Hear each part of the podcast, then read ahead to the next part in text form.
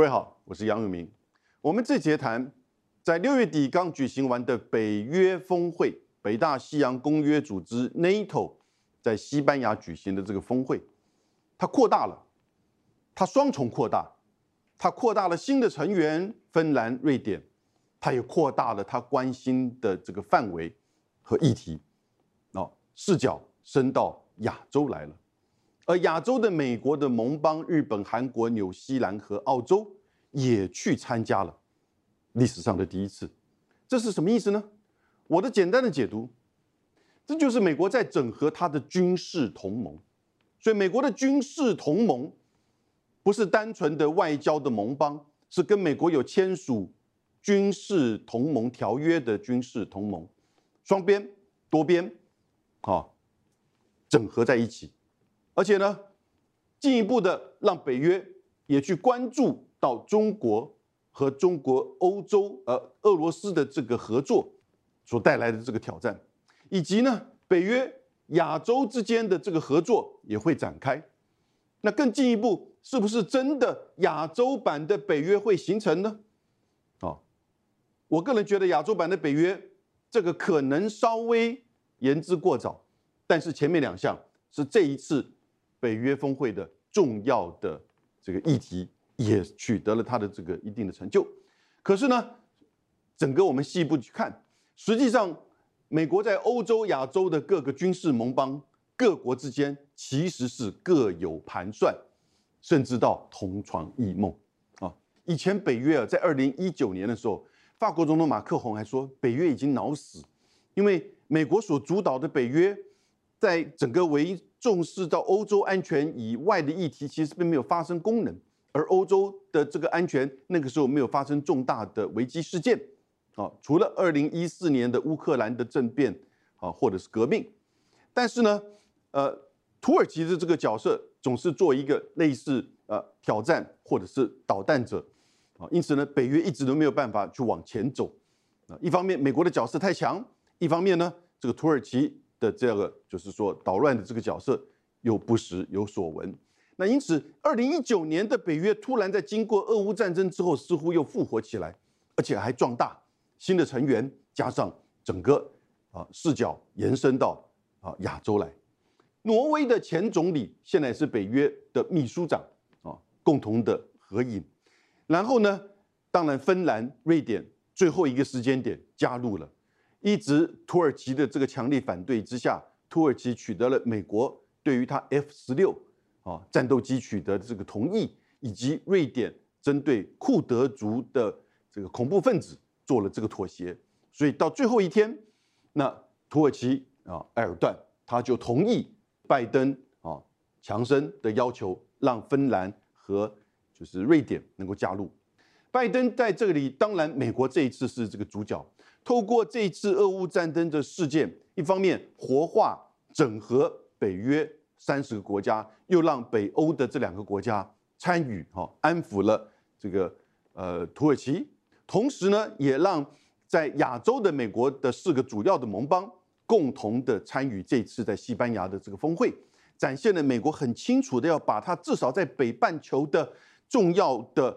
这个军事盟邦都结合在一起。他为什么把它结合在一起呢？美国的军力没有办法负担这个全球的军事安全的稳定的吗？啊，某种程度它当然是不如以往，但是美国的军力还是最强盛的。可是它需要他们结合在一起，共同的面对。简单而言，就是中俄之间的合作。北约不断的经过几个阶段的这个扩大，尤其是在冷战结束之后，从一九五五年连续五次。应该已经加上今年是第六次。一九九九年分别是波兰、捷克、哈和这个斯洛伐克这三个国家啊加入到啊，和匈牙利、苏波波兰、捷克、匈牙利加入到这个北约。这北约是第一次在冷战之后的扩扩充。然后呢，到了二零零四年的时候呢，波罗的海三国斯洛伐克、罗马尼亚、保加利亚，好也都以及这个是斯洛伐尼亚。也都加入到了这个北约，然后继续的几次的这个扩充，到了二零二零年是这个北马其顿，二零二二年就这一次在北约的峰会呢，芬兰、瑞典确定加入北约，啊，所以这个芬兰、瑞典加入北约之后，俄罗斯的这个波罗的海舰队就放在加里宁格勒，因为瑞典跟芬兰的加入，使得这个波罗的海现在变成北约的内海了，而且它不是不共不动荡，而它又是个飞地，所以显现出其实俄罗斯在这个北约，哦，在北欧以及在这个波罗的海这一块受到了很大的战略上的制约，啊，但是呢，俄罗斯的反应还算冷静，他只强调芬兰跟瑞典不可以有北约的驻军，否则这个其实这个就会影响到俄罗斯的安全。那北约某种程度跟芬兰、瑞典政府也达成了这个一致，也对外公布不会有任何的驻军进入到芬兰、瑞典。虽然芬兰跟瑞典和北约的这个军队。的演习合作，其实老早在十几二十年前就已经都陆续展开。好，那这个是新会员，三十个国家变成三十二个国家。北约另外一个层面的这个扩张，那就是在他今年的二零二二年的战略概念的文件，它大概是十年有一次的这个战略概念的文件。上一次是二零一零年在西班牙的里斯本开会议的时候呢，通过了上一次的这个概念。战略概念文件啊，而上一次的战略概念文件完全没有提到中国。二零一一年一零年的时候啊，这一次呢，却进一步的提到了很明确啊。那在它总共四十九点的战略文件当中，关键当然还是在整个俄乌战争以及把俄罗斯视为北约的直接的这个威胁啊，直接的威胁啊。然后呢，但是谈到。这个中国的部分有两点，分别是第十三点和第十四点。第十三点，我大概的推测，这个整个那个内容啊，是美国所写的，是美国所写的，因为大概有一点重复拜登上来之后对于中国大陆的这种描述，好以及这种指责。那第一个，他说中国公开的野心和强制性的政策挑战我们的利益、安全和价值观，好，所以这个是整个对北约各国。现在应该三十二国了的利益、安全和价值观的这个挑战。然后他说，中国利用广泛的政治、经济和军事的工具，所以全面性的这个工具来增加它的全球影响力和实力。从其，但是呢，对于它的战略意图和军事建设保持不透明。啊，这是过去拜登政府、美国政府经常就是对于中国大陆的这个指责。而这个指责是包含说你是全面性的啊，来增加你的影响力。那但是呢，你却不透明。那中国恶意混合了网络行动和其对抗性的言论及虚假讯息，以盟国为目标，损害了盟国的安全啊。然后呢，中国致力于颠覆基于规则的国际秩序啊，好熟悉啊，对不对？好，这个布林肯经常在讲规则的国际秩序，在太空、网络和海洋，哎呀，包山包海全包了，对不对？除了陆地这个之外呢，太空、网络、海洋，然后呢，这个颠覆。就国际秩序，中华人民共和国和俄罗斯的深化战略伙伴关系及他们相互加强破坏以规则为基础的国际秩序的企图，和我们的价值观和利益背道而驰。这一点其实对于中国的指控哈，非常的深刻，甚至到了严重，不只是说挑战，甚至还来不透明，哈，然后呢？损害联盟的安全，颠覆国际秩序，然后呢，这个是和我们的价值观和利益背道而驰。好，所以基本上已经把它当做是一个不是单纯的竞争者，是一个对抗者，甚至是一个潜在的敌人。哦，这是一个很清楚第十三点。所以我认为这一段这一点应该是华盛顿所写的这个内容，因为一个。战略概念文件呢？这应该是三十个国家共同这个商讨，而且一定经过相当的时间，两个礼拜甚至到一个月以上的这个交换意见。那这次大家关注的焦点都在这个新的战略概念如何去描述中国，会不会提到中国？显然提到中国，但如何描述它？那这个呢，可能有一些国家就有不同的观点。我个人觉得这个第十三点相当清楚，应该是华盛顿为这个主导。可是这个魔鬼藏在细节里，哈。第十四点，他说：“我们仍然愿意与中国进行建设性的接触，包含建立互惠的透明，这个透明度以及维持联盟的安全性。哎，还是愿意进行建设性的这个接触，我们将负责任的共同努力，应对中国对欧洲大西洋安全所构成的系统性挑战，并确保北约的持久能力，保障盟国的防卫及安全。这里的重点就出现了，也就是说，如果北约的概念文件当中对于中国的描述只能画成一句话的话，那就是把它视为系统性挑战。因为在这个之前，美国跟英国分别都有希望说这个文件能够描述中国为所谓的这个呃系统性威胁啊，或者是这个呃相关的这种概念。但是呢，这个显然折冲之下变成系统性的挑战啊。我们将提高我们的共同意识，增强我们的应变能力和准备能力，然后呢，以防止中国胁迫性的政策和分裂盟联盟的这个努力。最后一点，我们将捍卫我们的共同价值观和基于规则的国际秩序，包含航行自由。很快，我的解读啊，我的解读这个第十四点哈，这第十四点应该除了最后这一句话之外，前面应该都是受到法国、德国的影响比较深，因为。显然的遣词用字就比较，就是说不是那么的针对性，而且维持的说愿意进行接触建设性的这个接触啊，互惠的这个透明度的这个制度。然后呢，重点重点在哪里？当我们在讲系统性挑战的时候，其实法国、德国看得出来，还是把它限制在是针对欧洲大西洋所构成的系统性挑战。也就是说，他们还是从北约的范围，而不是把北约的这种防卫的范围无限的扩大，整个到了全球或者是印太地区。也就是北约还是一个以欧洲大西洋为范围的这个军事集体安全组织。但是呢，中国的角色已经变变成一个系统性的挑战。可是呢，针对的是在这个范围内的。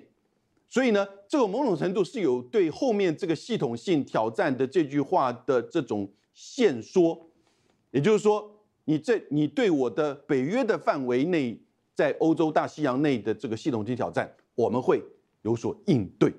哦。至于在其他的区域呢，这当然就很模糊了，对不对？所以这里面的细节，这这有一些媒体比较容易忽略的是，只是看到一个系统性的这个挑战，虽然系统性的挑战。也都不如英国、美国所希望能够通过的这样的一个描述。而最后一句话讲到了航行自由，这个很显然是美国的用语，因为欧洲的其他的国家，除了英国之外，其他国家对于航行自由的这个观点跟美国是不一样的。他们比较是遵守国际海洋法的，而美国延承延续延续就是英国的这样子一个海洋霸权，当然就希望自己海洋的这个自由、海洋的这些就是权利啊越大。越好啊，所以这一点大概是最后美国加上去的啊，这是我的推论。但是从这里面各各位可以了解到，北约现在不只是成员扩大加入芬兰、瑞典，他关注的议题跟范围其实也扩大到中国到以及到印太，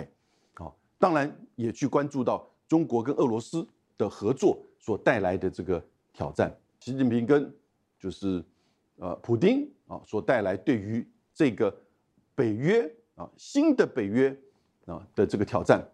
那在整个北约的这个军队因应就是俄乌战争之后呢，事实上有做了一些这个调整，尤其是在这个波罗的海三国波兰以及罗马尼亚，分别也就是跟俄罗斯、白俄罗斯和乌克兰交界的这几个北约的国家，有加强就是北约的军事基地、北约的空军基地以及美国增派在这边。的这个军队啊的部署，所以这个是很清楚，在因为俄乌战争使得北约又再次的复活起来，尤其是这跟这跟北跟俄罗斯、白俄罗斯跟乌克兰交接的这几个东欧的国家，过去这些国家在欧洲的角色比较是所谓跟随着以西欧国家为主的，因为他们的经济。军事的实力跟法德这两个国家比起来，显然是比较这个就是比较小的。但是呢，这一次因为乌克兰俄乌战争，美国跟北约的力量直接的进入，使得这个东欧的这些国家的边邻的国家加大了就是军事的部署，也使得他们在北约的角色、北约的这个声量变大。那呃，最近的俄乌战争的进展。卢甘斯克的整个州大概已经完全被俄军所占领。接下来就是针针对顿内茨克市的这个区域扩大可能这个军事的行动。那俄罗斯是放弃了蛇岛，我的解读是因为蛇蛇岛是事实上呃易攻难守，所以反而占领蛇岛变成一个就是军事的这个火把，反而造成就是俄罗斯不断的一些损失。蛇岛变成这个顶住敖德萨的一个出海口。同时也造成来自于乌克兰的这些粮食的出口的困难，所以普京这边一方面可能是顾及到这个整个黑海舰队以及敖德萨的这个防呃外海的这个防卫，一方面呢也可能是故意一个讯息释放出给欧洲同盟或欧洲的这欧洲联盟的这些国家，因为他们有向普京要求，必须要让能够。这个乌克兰的粮食能够经由海运的运往这个非洲，才能够足解决现在的粮食问题啊。但是并不代表一个政策的这个转变。俄罗斯会不会满足于这个第二阶段？它会不会像其他的这个城镇哈尔科夫啊，或者是这个赫尔松啊，或者是尼古拉耶夫这些地方进行攻击，甚至敖德萨？那当然，第三点我们要观察的是，乌克兰什么时候会进行反攻？有没有能力进行反攻？啊，美国持续又加大对乌克兰的军事的援助，北约也是如此。但是呢，北约的秘书长讲过，北约绝对不会派一兵一卒。这个是在美俄的这个核子这种贺主之下，北约不敢派一兵一卒到乌克兰去。所以这样子的情况，乌克兰能不能够反攻，何时反攻，这都是第三点我们要观察的。第四点，很多国家现在也都希望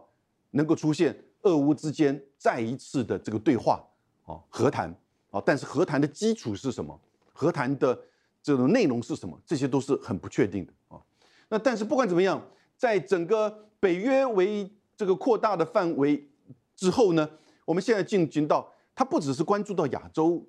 关注到中国的角色。现在美国在亚洲的同盟国家也参加了北约，这历史上第一次。这四个国家，哦。韩国、纽西兰、日本、澳洲，那他们的角色是什么？他们为什么要去参加？啊，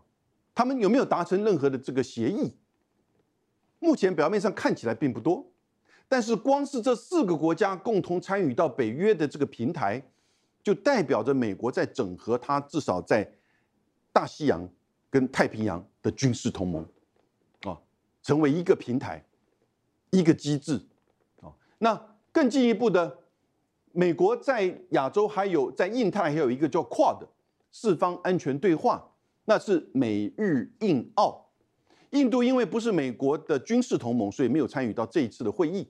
可是美日印澳是一个安全对话，也当然都是剑指中国。在印太或亚洲地区有两组四方会议或者是平台，一个就是 QUAD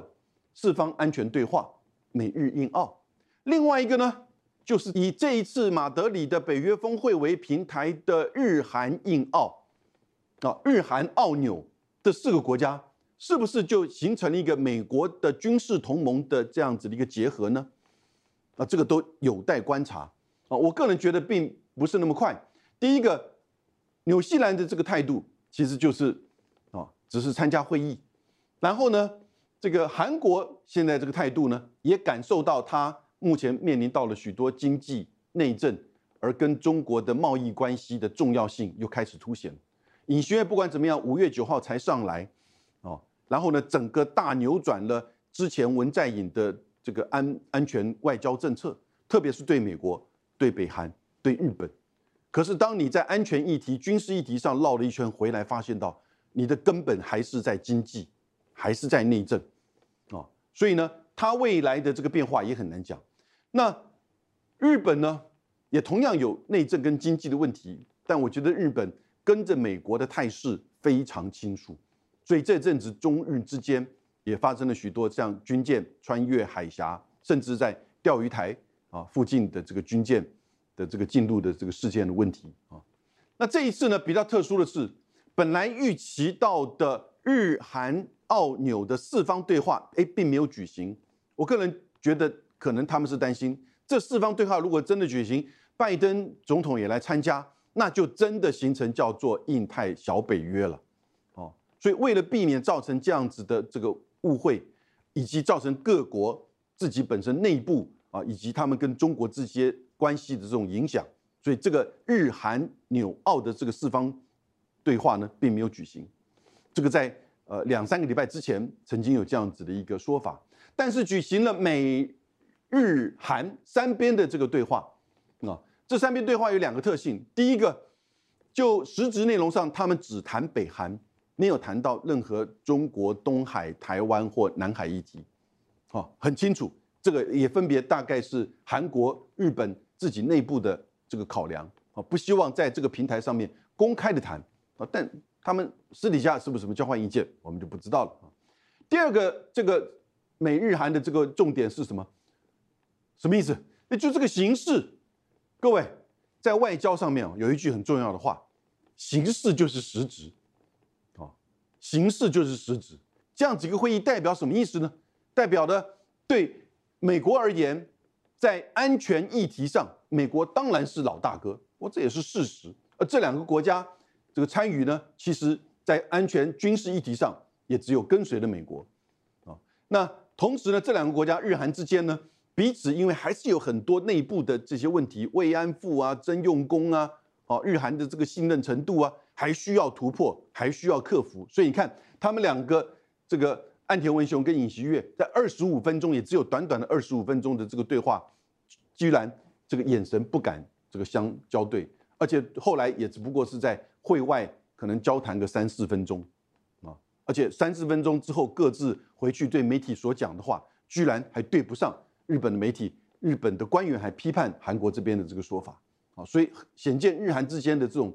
这个就是信任度还有待克服。但这样一个会议至少展现了美国去整合日本、韩国的这个第一步是做到的。我觉得在这一次整个，那当然这谈的就是北韩哈。去年美国、日本跟日本跟韩国的三个军队的最高的首长，也就是参谋。这个会议主席或参谋总长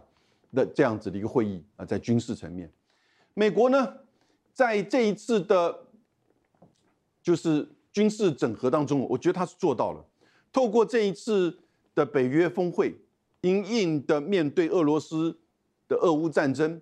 啊，强化美约的整合，接纳新的两个成员国芬兰、瑞典。也把美国在亚洲的四个军事盟邦请来，在同样的平台共同的开会，然后呢，也让北约在他的这个十年为一次的战略概念文件当中，把中国的描述啊呈现出来，也把中国跟俄罗斯的对于北约和欧洲大西洋的这个影响呈现出来啊。那但是呢，我们刚才的这个描述过程当中，各位很清楚。北约虽然关注中国，北约亚洲未来有合作的可能性。北约版的亚洲呢，呃，亚洲版的北约的这个出现还需要克服。可是呢，欧洲跟亚洲各国呢，很显然仍然有它，不管是内政的、经济的，或者是跟中国的双边的，或者是避免形成一个真正所谓的这种军多边的军事同盟的啊，各种因素考量各有盘算。各有盘算，所以它比较像是一个大的军事外交会议，啊，它不像是一个真正的军事演习的会前会，或者是整个战略的这种建构的会议。那这个战略概念文件虽然放入了中国，把它形容为系统性的挑战，但是呢，很清楚法德的影响，也就是这个旧欧洲的这些国家的影响力还是在，那也把它限缩在就是北约的。呃，欧洲大西洋的这个范围，而同时，其他来自于亚洲的这四个国家也并没有太多层面的和北约的其他的国家举行，就是双边或者是这种多边的军事会议。虽然类似的像是半导体啊、核电厂啊，或者是这些军工的这些会议，其实是蛮多的啊。韩国、日本都有在进行啊，北约这些国家之间也都有进行，那都是顺带的。可是呢，真正的这个主体，它并没有形成北约跟亚洲的四个国家某种程度的这种所谓的结合或联盟，啊，那即使是亚洲国家在这个平台呢，也只不过是美日韩，而美日韩呢也只有二十五分钟，所以形式多于实质，好，也就是说，它而且这个形式呢，某种程度并没有真正的表现出来这种相互的这个尊重啊。不过呢，正如我前面所说的，这几步呢，其实已经是一个棋一一个重要的起手式，至少跨出关键的战略第一步。啊，因此北约的这一次的峰会呈现的就是美国的军事同盟的这个整合。可是呢，显很显然，欧洲、亚洲各国还是各有盘算，甚至同床异梦。今天解释到这边，谢谢大家。